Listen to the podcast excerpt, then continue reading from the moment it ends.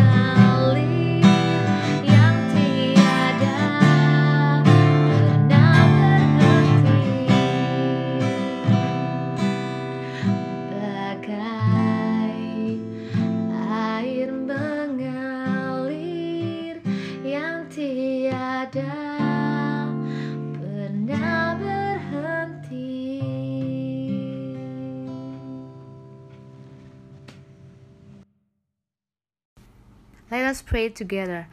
Father, we thank you so much for this morning. Thank you for your love. Thank you for your faithfulness. Thank you for your grace. Thank you for everything, Jesus. Kami mengucap syukur kami boleh memuji, menyembah Engkau Tuhan karena kami tahu Tuhan Yesus hanya Engkau Tuhan yang layak dipuji dan sembah Tuhan.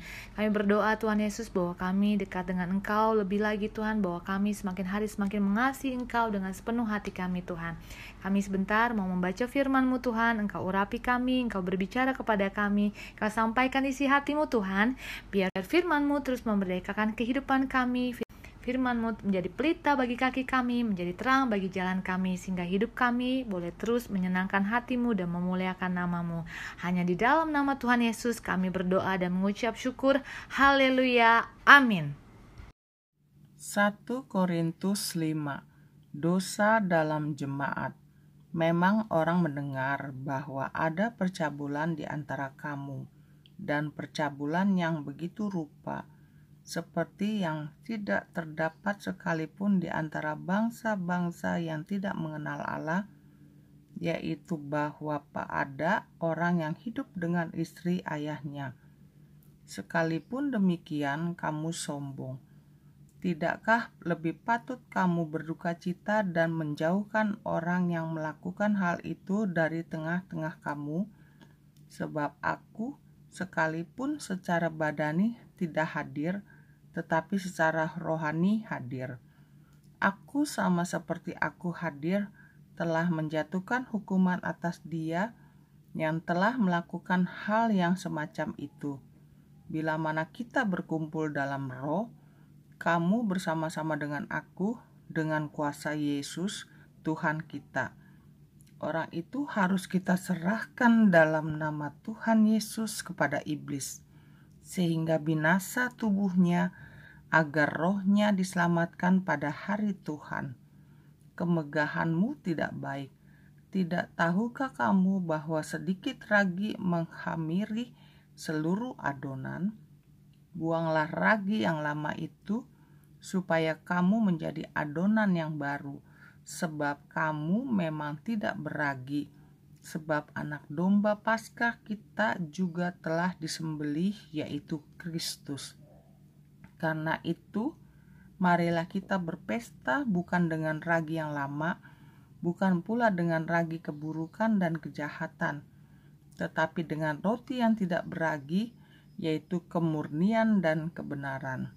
Dalam suratku telah kutuliskan kepadamu supaya kamu jangan bergaul dengan orang-orang cabul.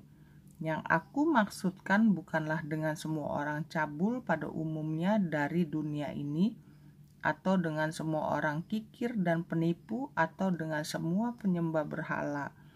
Karena jika demikian, kamu harus meninggalkan dunia ini tetapi yang kutuliskan kepada kamu ialah supaya kamu jangan bergaul dengan orang yang sekalipun menyebut dirinya saudara adalah orang cabul, kikir, penyembah berhala, pemfitnah, pemabuk, atau penipu.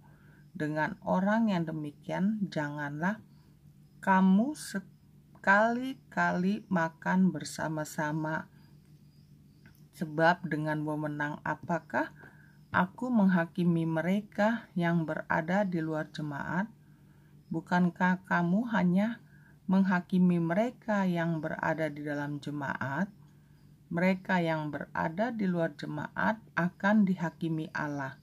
Usirlah orang yang melakukan kejahatan dari tengah-tengah kamu. Shalom Bu Vina, terima kasih untuk kesediaannya membacakan firman Tuhan di 1 Korintus 5 pagi hari ini buat kita semua. Tuhan Yesus memberkati. Kita sudah belajar bagaimana kita tidak boleh menghakimi orang lain, terlebih lagi saudara-saudara kita sendiri. Tetapi Paulus di pasal kelima ini mengajar kita untuk menjauhi orang-orang yang berdosa. Sekalipun mereka menyebut diri mereka sendiri itu orang-orang yang percaya atau saudara kita dalam Kristus, tapi kehidupan mereka penuh dosa dan kedagingan. Di ayat yang ke-10 dan 11, dengan jelas Paulus mengatakan bahwa selama kita hidup di dunia, kita tidak bisa hidup mengasingkan diri dari orang-orang yang berdosa.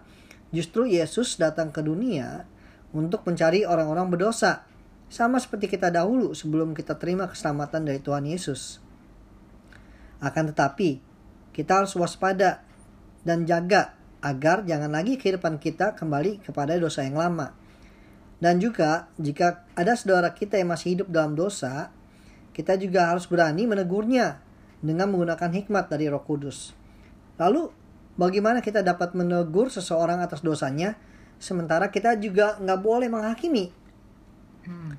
Paulus mengajar kita untuk tidak boleh sombong, menghakimi orang karena iman mereka mengenai apa yang boleh dimakan atau tidak boleh, mengenai tata cara ibadat, saudara kita kepada Tuhan Yesus atau menganggap diri atau kelompok kita lebih besar dari kelompok yang lain. Akan tetapi, mengenai dosa seperti dosa perzinahan, seperti tertulis dalam ayat yang ke-11. Kikir atau dalam terjemahan bahasa Inggris NLT, greedy yang artinya serakah. Penyembah berhala, pemfitnah, pemabuk, dan penipu. Terhadap dosa-dosa ini kita nggak boleh kompromi. Firman hari ini untuk kita semua bahwa sebagai pengikut Yesus kita harus jaga seluruh kehidupan kita. Jangan sampai kita kehilangan keselamatan yang sudah kita peroleh. Dan hendaknya kita semua saling membangun dalam kasih Kristus. Dan jika ada saudara kita dalam Kristus yang melakukan yang masih hidup dalam dosa, kita harus berani menegurnya dalam kasih dengan tujuan agar saudara tersebut bisa bertobat dan berbalik kepada Tuhan Yesus. Semoga firman hari ini menguatkan kita dan memberikan kita pengertian dan semangat yang baru untuk melayani Tuhan Yesus kita bersama-sama dengan saudara seiman dan saling melayani satu sama lain. Amin. Oke, luar biasa. Hari ini uh, bacaannya lumayan tegang dan peringatan cukup keras dari Mr. Paul. Benar ya, Fit? Yes, seru banget. Oke, tema yang saya dapat di 1 Korintus 5 ayat 6 dan 11. Saya akan bacakan di dalam terjemahan bahasa Inggris NLT. Yang ke-6. Your boasting about this is terrible. Don't you realize that this sin is like a little yeast that spreads through the whole batch of dough? Yang ke-11. I meant that you are not to associate with anyone who claims to be a believer yet indulge in sexual sin or is greedy or worship idols or is abusive or is a drunkard or cheats people. Don't even eat with such people. Oke, okay, yang Fit. artinya tadi David udah jelasin sebenarnya tuh. Oke, okay, iya. yeah. tapi kita hari ini dapatnya sama. Nanti kita bahas bareng-bareng juga peringatan tadi dari Paulus amat keras di ayat ke-11. Ada dua poin yang Paulus peringatkan kepada kita semua ya Fit ya. Yang pertama, jangan bergaul dan kedua, jangan makan bareng. Dengan siapa, Fit? Dengan siapa tuh? Oke, okay, orang-orang yang mengaku sebagai orang percaya namun memuaskan dirinya dalam hal nomor satu. David bacain A Entah dulu, ya ini harus digaris bawahi nih. Mm-hmm. Jangan bergaul dengan siapa, yaitu adalah orang-orang yang mengaku sebagai orang percaya. Nah itu mesti digaris bawahi ya. Iya. Jadi okay. orang yang ngaku claims to be Christian, claims to be a believer, tapi memuaskan dirinya dalam satu, satu dosa, dosa seksual. seksual. Apa aja tuh? Yang kedua keserakahan keserakahan. Oke, okay, yang ketiga menyembah berhala. Yang keempat yang melakukan kekerasan. Oke, okay, yang kelima pemabok. Yang keenam yang menipu orang. Serem banget ya. Iya. Serem banget. Kita nggak boleh bergaul sama mereka. iya. Oke, okay, jadi ternyata banyak orang yang mengaku bahwa mereka orang Kristen atau orang percaya, tapi kelakuannya nggak menunjukkan bahwa mereka seperti orang percaya. Hmm. Karena mereka sengaja melakukan hal-hal tersebut yang tadi kita udah sebutin. Dan Paulus peringatkan kita pagi ini jangan bergaul atau makan bareng mereka. Yes. Oke. Okay. Betul. Ini bakal jadi banyak pertanyaan yang timbul fit tentunya ya. Betul sekali seperti yang tadi saya udah bilang kan. Uh, di pasal sebelumnya kita belajar bagaimana kita nggak boleh menghakimi. Betul. Tapi di sini kita itu disuruh menjauhi. Jadi seolah-olah kita menghakimi justru benar nggak? Jadi ini sebenarnya harus di uh, harus dipelajari dan harus dimengerti dengan baik supaya kita itu nggak bingung ya. Betul. Oke, tapi sebenarnya gini juga tadi Fit. Kan kalau kita baca pasal ini dari awal itu ada dosa seksual yang yang sengaja dilakukan oleh seorang laki-laki dengan stepmothernya. Di ayat 2 disebutkan malah you are so proud of yourself, you should be mourning in sorrow and shame. Malah dia bangga dengan dosa yang dilakukannya. Mustinya itu berduka dan malu. Nah, terus di ayat 6 dikatakan, kesombongan atau bualanmu itu mengerikan sekali. Dosa seperti seperti ini seperti sedikit ragi yang menyebar ke seluruh adonan. Hmm. Oke, ini ada um, ayat bagus banget dalam terjemahan NLT yang lama nih. Disebutkan begini, how terrible that you should boast about your spirituality. Oke, okay? and hmm. yet you let this sort of things go on. Don't you realize that if even one person is allowed to go on sinning, soon all will be affected? Oh, di sini jadi lebih jelas bahwa mereka itu uh, bangga bukan karena mereka itu uh, berdosa, tapi mereka bangga about their spirituality, kerohanian mereka ya. Hmm. Jadi mereka sombong terhadap kerohanian mereka, tapi ternyata mereka sendiri masih berbuat dosa. Dosa.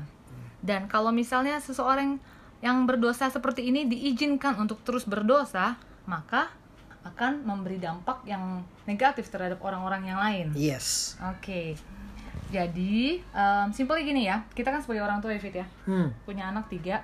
Nah kita tahu bahwa anak kita nakal atau badung nggak karuan gitu kemudian melakukan kesalahan Hmm. gimana nggak mungkin dong kita cuekin ya nggak mungkin karena kita mengasihi anak-anak kita tentunya kita perlu bertindak untuk mendisiplinkan mereka untuk mengkoreksi mereka bahkan kalau perlu dihukum yes betul sekali tapi dengan dasar kasih tujuannya apa supaya mereka kapok dan mereka bertobat iya Oke, demikian juga dengan gereja. Di sini disebutkan peran gereja atau leader gereja itu tidak boleh toleransi terhadap dosa.